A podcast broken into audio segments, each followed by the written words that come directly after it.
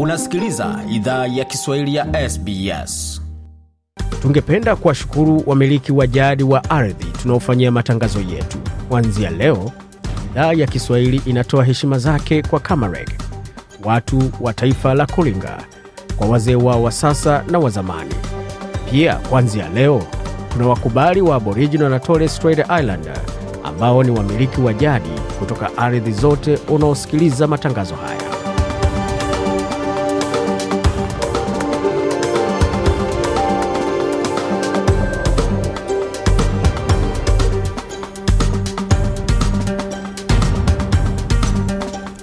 Jambo pote alipo na karibu katika makala ya idhaa ya Kiswahili ya SBS ukiwa na migode migerano, tukuleta makala kutoka studio za SBS na mtandaoni anani ambao ni sbs.com.au mkwa juu Swahili hivi sasa, ikiwa ni saa 12 dakika moja kwa masaa ya Afrika Mashariki, kwa maradhi kwa masaa ya Australia Mashariki, vilevile ni saa kumi kwa masaa ya magharibi Australia, saa tano asubuhi kwa masaa ya Afrika Mashariki na saa nne asubuhi kwa masaa ya ukanda wa Afrika ya Kati. Hapo mengi ambayo tumeandalia, lakini tuelekee moja kwa moja katika muktasari wa habari, kisha tualetea mengine mengi zaidi kutoka studio zetu.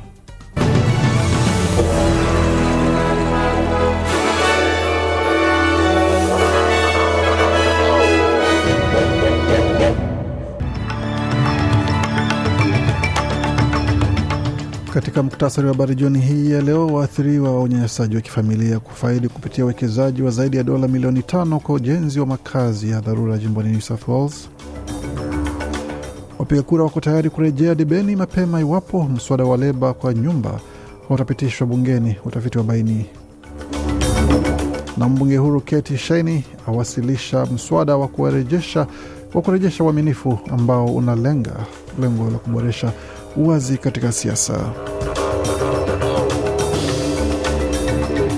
Katika taarifa za kimataifa, viongozi wa Afrika Magharibi wapanga mkutano utakaofanyika Alhamisi kujadili hatua ya serikali ya Niger, wakati Human Rights Watch waikosoa Tanzania kukandamiza wakosoaji na wawili wauawa kwa kupigwa risasi katika siku ya tano ya maandamano katika mji wa Cape Town, Afrika Kusini. Katika michezo, Matildas watinga robo fainali ya kombe la dunia, wakati matarajio ya Nigeria kutinga robo fainali ya gunga mwamba mjini Brisbane. Sasa tegemeo la Afrika limesalia kwa miamba ya Moroko watakaoingia dimbani muda usio mrefu dhidi ya Ufaransa mida ya saa tatu usiku kwa masaa ya mashariki ya Australia. Mengi na mengine kama hayo kwa taarifa za habari ambazo zinakujia muda usio mrefu.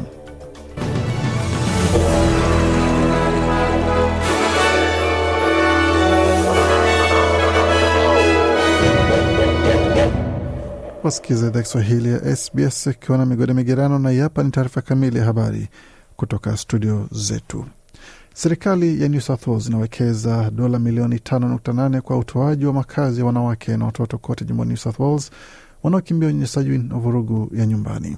Uwekezaji huo utaelekezwa kwa ujenzi wa nyumba 11 zenye huduma zote ndani kwa ajili ya kuwasaidia wanaokimbia unyanyasaji wa nyumbani. Jody Harrison ni waziri wa kuzuia unyanyasaji wa nyumbani na unyanyasaji wa kijinsia jimboni New South Wales amesema kutakuwa makazi kwa zaidi ya wanawake elfu mbili mia tisa pamoja na watoto wanaokimbia unyanyasaji wa nyumbani kila mwaka kufikia mwaka elfu mbili ishirini na sita wakati vitengo vyote vitatu vya makazi ya janga vita vinapotarajiwa kuwa tayari kutumiwa. Huyu hapa na maelezo zaidi.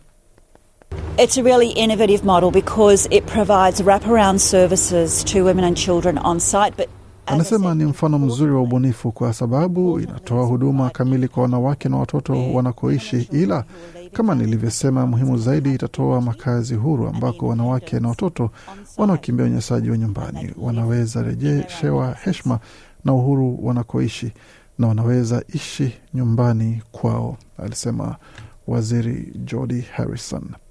Kutoka tuelekee moja kwa moja katika suala lingine la makazi, hususan katika kiwango cha shirikisho, ambapo utafiti umebaini kuwa Waaustralia wanaunga mkono uwasilishaji wa vikomo vya kodi pamoja na pendekezo kuwa wanaweza unga mkono kufungwa kwa bunge na uchaguzi mkuu kuitishwa kwa sababu ya hoja hiyo.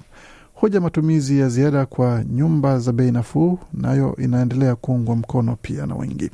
Taasisi ya Australia ilifanya utafiti huo kwa watu elfu moja mia tano na ilipata watu watatu kati ya watu wanne wanaunga mkono kuwasilishwa kwa vikomo vya ongezeko ya kodi, na takriban asilimia tisini wamekubali serikali inastahili tumia hela za ziada kwa nyumba za bei nafuu. Utafiti huo pia ulipata kuwa asilimia hamsini na nne wanaunga mkono kufungwa kwa bunge na uchaguzi mkuu kuitishwa kama mswada ambao serikali ya Albanizi inawasilisha inafeli tena bungeni. Joel Dinam ni mkurugenzi mtendaji wa shirika la Better Renting na amesema kwamba hajashangazwa na takwimu hizo kwa sababu I think a lot of Australians want to see government doing something. They've been shocked by the sorts of... Amesema nadhani Waustralia wengi wanataka ona serikali ikichukua hatua. Wameshangazwa na aina ya ongezeko ya kodi ambazo wenye nyumba wanadai. Nadhani inaonyesha kuwa watu wametambua hili ni suala muhimu. Wanataka ona seneti inayotaka shirikiana. Kama itakuwa kupitia kufungwa kwa bunge, hicho ndicho watu wanataka ona, Bwana Dignamapo alisema katika hotuba yake. Tukitoka katika masuala mengine na ya kisiasa ya uh, kitaifa, mbunge huru Kate Sheni amewasilisha mswada wa kurejesha uaminifu ambao una lengo la kuboresha uwazi katika siasa. Mswada huo una mageuzi kumi na tatu yanayoungwa mkono na sehemu kubwa ya wabunge wengine huru na vyama vidogo. Inapendekeza pia mageuzi kadhaa yanayojumuisha kuweka wazi anayefadhili mgombea, taarifa za papo hapo za michango yote ya kisiasa inayozidi dola elfu moja pamoja na kupiga marufuku uongo katika kampeni za kisiasa. Mswada huo pia unapiga marufuku kwa michango ya kisiasa kutoka kile ambacho Bisheni ameelezea ni sekta za madhara ya jamii kama sigara, pombe na kamari, kwa ajili ya kuhakikisha maamuzi yanafanywa kwa maslahi ya Waaustralia. Bisheni amesema mswada huo unaongezea kuwa kazi ya tume ya kitaifa ya kukabiliana na ufisadi kama anavyoelezea hapa. Now you won't see this bill coming from the major parties. Uh, they are keen to maintain the status quo. Anasema hautaona mswada huu ukitoka kwa vyama vikubwa. Wanania kudumisha hali ilivyo, kulinda vyanzo vya uwekezaji wao na kupunguza ushindani wa kisiasa. Wabunge huru na vyama vidogo wana fahari ya kihistoria ya kuwajibisha serikali na kubadili gumzo kwa mageuzi ya kisiasa, alisisitiza Bisheni. Na tukielekea katika taarifa zingine, ambako chama cha Greens kinataka waziri mkuu wa zamani Scott Morrison atumwe katika kamati ya idhini ya bunge kwa sababu ya nafasi yake katika kashfa ya Robodebt.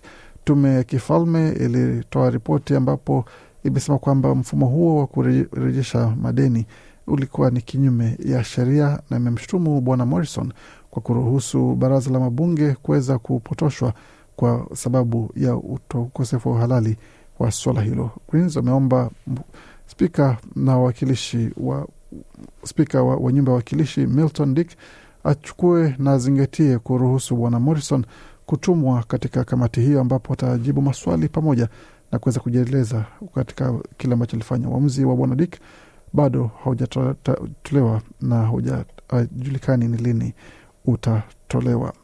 Tukielekea moja kwa moja katika taarifa za kimataifa, tukianzia katika suala zima la ECOWAS ambapo viongozi wa magharibi magha, Afrika Magharibi Jumatatu walipanga mkutano utakaofanyika Alhamisi kujadili hatua ya serikali ya Niger kukataa amri ya kumrejesha madarakani rais aliyeondolewa mamlakani na hivyo kuibua matumaini ya kimataifa ya kutafuta suluhu bila ya kutumia nguvu.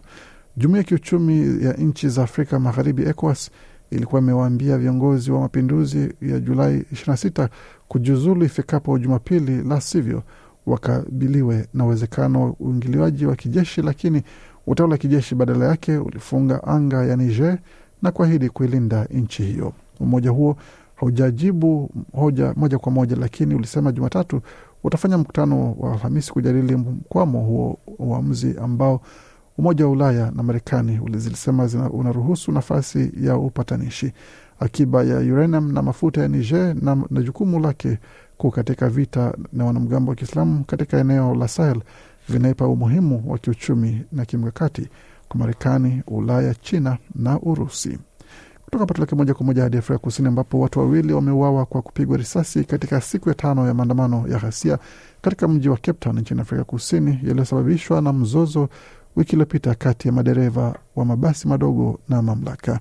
Polisi wanasema mtu mmoja aliuawa na wengine watatu kujeruhiwa kwa risasi Jumatatu karibu na uwanja wa ndege wa kimataifa wa Cape Town baada ya waandamanaji kulipiga gari kwa mawe na dereva akajibu kwa kufyatuliwa risasi. Mtu mmoja alifariki dunia kwa majeraha mengine ya risasi katika shambulizi za risasi tofauti.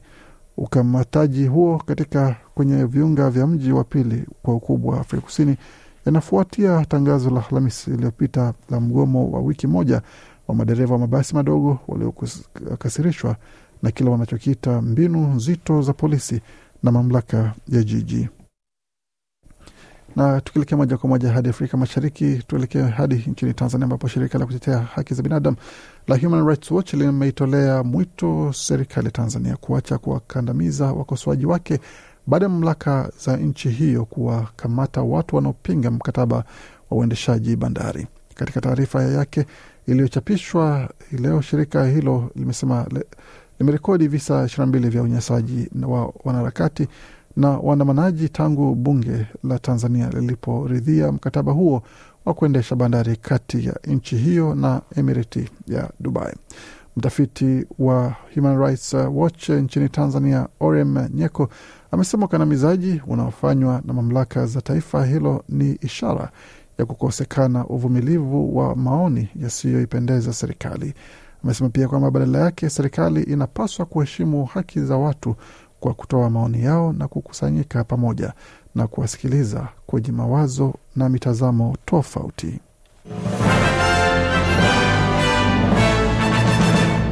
Waendelea kusikia idhaa Kiswahili ya SBS ukiwa na migode migerano. Kwa sasa tuelekea moja kwa moja sasa katika masuala ya michezo, tukianzia katika soka ya kimataifa, hususan kombe la dunia la kinadada, ambapo kwa sasa hapa nchini mechi ambayo ilitokea hapo jana, ilichezwa jana, ilikuwa kati ya Australia dhidi ya Denmark, ambapo ilikuwa ushindi tu ndio utasaidia Australia kuendelea mbele, na walifanya walivyostahili fanya kuweza kupanda hatua ya kuweza kuingia katika robo fainali baada ya kuwacharaza wa Denmark magoli mawili kwa sufuri mjini Sydney, wakati Marekani, Ujerumani, Brazil na Canada tayari wameabiri ndege na kurejea nyumbani baada ya kutimuliwa katika michezo hiyo. Wengine watakaowafuata katika uwanja wa ndege ni vijana kutoka Nigeria ambao licha kujikakamua katika mechi yao dhidi ya Uingereza na licha kuwa na nafasi kubwa ya kuweza kupata ushindi, hatimaye waliambulia patupu baada ya kutolewa nje kupitia mikwaju penati, ambapo walishindwa kwa magoli manne kwa mbili. Ikumbuke kwamba mchezaji Lauren uh, James ambaye ni nyota pia wa Chelsea alitupwa nje mchezo huo kwa kadi nyekundu baada ya kumkanyaga katika sehemu ya nyuma uh, mchezaji wa Nigeria ambapo alikuwa chini kwenye sakafu kisha kamkanyaga, ishara ambayo ilikuwa tosha kwamba ni utovu wa nidhamu na kumlazimisha kupigwa marufuku ya kuendelea kucheza mechi hiyo. Hata hivyo, Nigeria kuweza kutumia wingi wao uwanjani kuweza kujipa nafasi ya kupata ushindi na hivyo kufunga mwisho wao wa kushiriki katika michuano hiyo na kuakisha kwamba bara la Afrika linasalia tunategemea moja la Moroko ambao watakuwa dimbani dhidi ya Ufaransa mida ya saa tatu usiku. Kwa sasa mechi ambayo inakaribia kuanza ama inayoendelea kwa sasa ni kati ya Colombia na Jamaica, ambayo mechi imeingia katika dakika za kumi na tano kipindi cha kwanza ikiwa ni sufuri sufuri kwa pande zote, lakini Jamaica wakiwa wamefyatua kombora moja kuelekea kalango la Colombia bila mafanikio yote. Tukirejea katika mechi ya Australia dhidi ya Denmark, mwalimu Tony Gustafsson ambaye ni mwenyeji wa ni mwenyeji kule, kule wa Sweden ambao pia ni jirani wa Denmark alikuwa naye kusema baada ya vijana wake kupata ushindi. Denmark comes out and surprised us. 4 for 2 high press, did not shy away from the occasion. We knew that Amesema Denmark walijitokeza na kutushangaza, waliweza kutufinya huko mbele bila shaka, na hawakuwa na haya yote uwanjani. Walifanya vile wanavyoweza, na tulijua kwamba uh, hata atakuwa mchezaji mgumu weza kukabili, na katika nafasi za viungo na nyuma ilikuwa ni vigumu, lakini tulifanya tulivyoweza, na licha ya kupata matatizo katika dakika za kwanza kumi na tano tulijitahidi na kuweza kuonyesha ubora wetu katika mechi hiyo na kuweza kuonyesha vile vijana wetu na wachezaji wetu wamekuwa usiku wa leo. Ushindi huo ulikuwa pia ni mechi ya kwanza ambayo nahodha wa Chelsea pamoja na Australia Sam Kerr aliweza kushiriki katika mara ya kwanza katika kombe la dunia hapa nyumbani baada ya kupata jeraha dakika chache kabla ya mechi ya kwanza ya kombe la dunia. Alicheza muda wa dakika kumi na tano na alipata hata fursa moja ya kujaribu kufunga goli, lakini bahati mbaya mkwaju um, wake ulipaa angani. Matilda sasa watamenyana katika robo fainali dhidi ya mshindi kati ya Ufaransa na Moroko Jumamosi mjini Brisbane jioni ya tarehe kumi na mbili Agosti.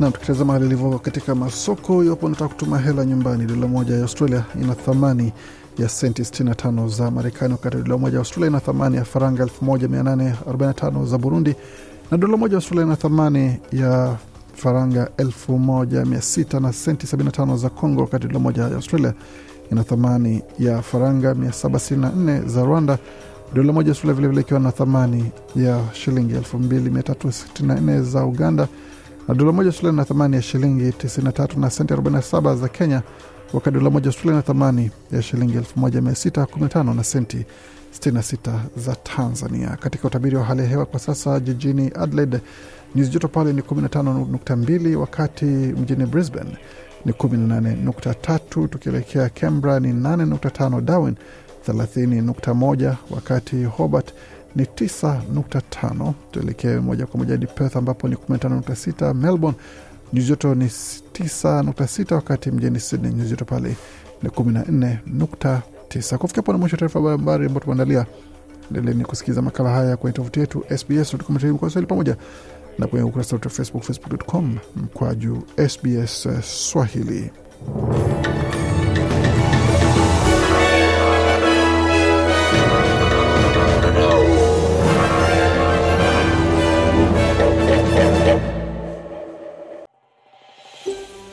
Je, unataka kusikiliza taarifa zingine kama hizi? Sikiliza zilizorekodiwa kwenye Apple, Google, Spotify au popote pale unapozipata.